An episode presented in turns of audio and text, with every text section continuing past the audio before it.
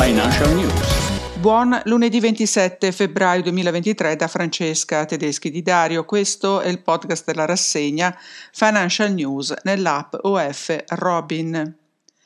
Nasce la Drive Bank o banca mobile inventata da Intesa San Paolo.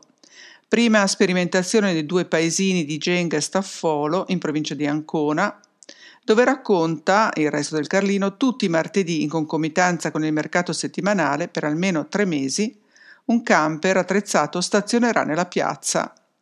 Nel camper saranno allestite due postazioni che garantiranno ai clienti di gestire nel massimo della privacy operazioni legate al proprio conto corrente.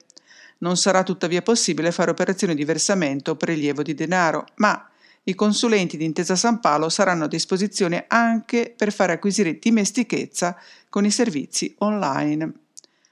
Restando in ambito locale, eh, abbiamo altre due notizie. La prima riguarda la BCG di Lodi, che ha dichiarato nel 2022 un più 125% di utile, con una crescita significativa di conti correnti, cioè di clienti, con un più 8,1% e anche di soci.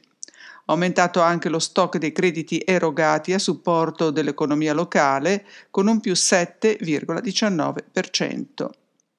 La seconda notizia in ambito locale riguarda la Popolare di Sondrio, dove i piccoli soci sono pronti a salire al 4%, ma per ora niente lista, scrive Milano Finanza. Dal Fatto Quotidiano arriva la notizia che Andrea Orcel, CEO di Unicredit, ha richiesto un aumento del 40% del suo compenso. Nell'articolo intitolato Mister Orcel e i suoi fratelli, il banchiere non va in crisi, un'immagine riporta i compensi di alcuni CEO italiani. Prima di tutti Arcel 10,5 milioni, poi Carlo Messina, CEO di Intesa San Paolo 6,1, Giuseppe Castagna, CEO di Banco BPM 2,6 milioni e Alberto Nagel, CEO di Mediobanca 5 milioni. Da Borsa Italiana apprendiamo che sono in aumento in Italia e nel sud Europa i crediti delle banche classificati come stage 2, cioè stage 2, ossia ancora in bonus, ma con una buona probabilità di finire tra i deteriorati.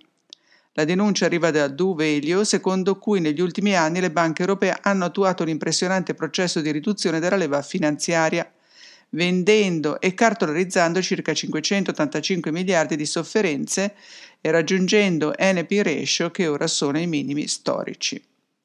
Ma nel 2022 c'è stato un netto calo del numero di operazioni di cessione di crediti deteriorati, che per la prima volta dal 2016 invertono il trend con un decremento di oltre il 20% rispetto al 2021.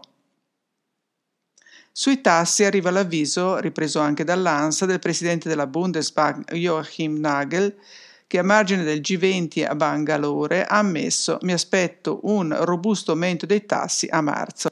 Questo perché, prima di tutto, i timori di recessione si stanno sempre più attenuando sottolineando anche che l'inflazione corre ancora troppo alta e quindi la politica monetaria deve tirare le redini.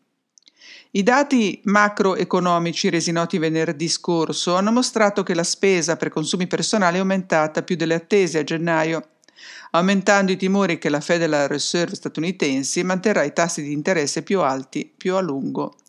In particolare preoccupa l'andamento dell'indice Core PCE PCI, principale misura di inflazione utilizzata dalla banca centrale statunitense.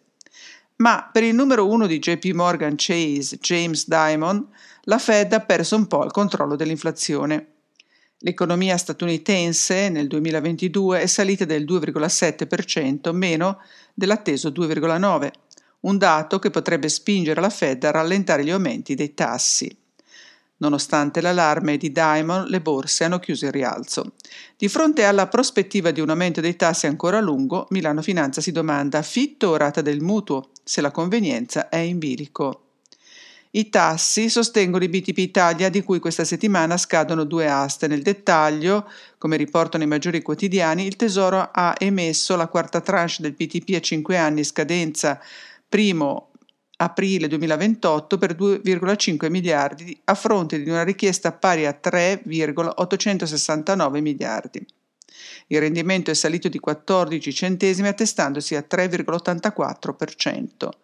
Collocata anche la settima tranche dei BTP a 10 anni, scadenza 1 maggio 2033, a fronte di richieste per 4,7 miliardi, l'importo emesso è stato pari a 3,5 miliardi, ma il rendimento è in aumento di 6 centesimi sull'asta del mese scorso a quota 4,34%.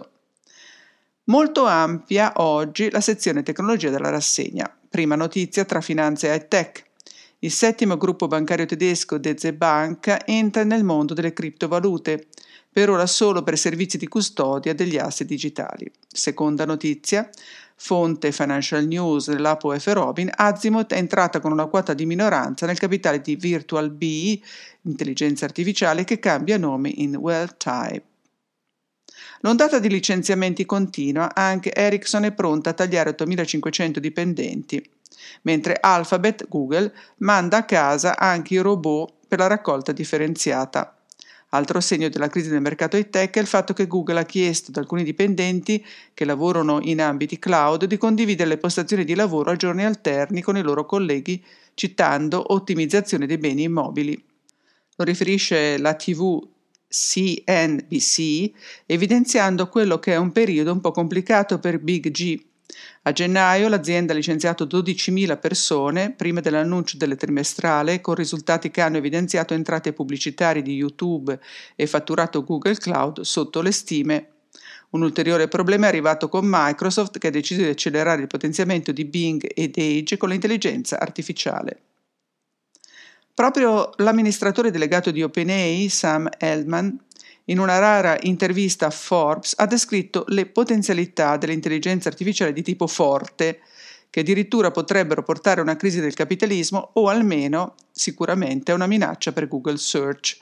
L'intelligenza artificiale di tipo forte è potenzialmente in grado di emulare i processi cognitivi dell'essere umano.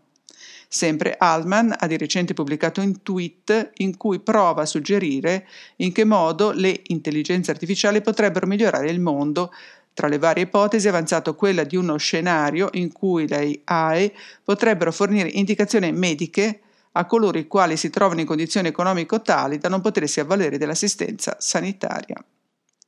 La Repubblica ricorda che adesso per scrivere un libro con chat GPT bastano 4 ore.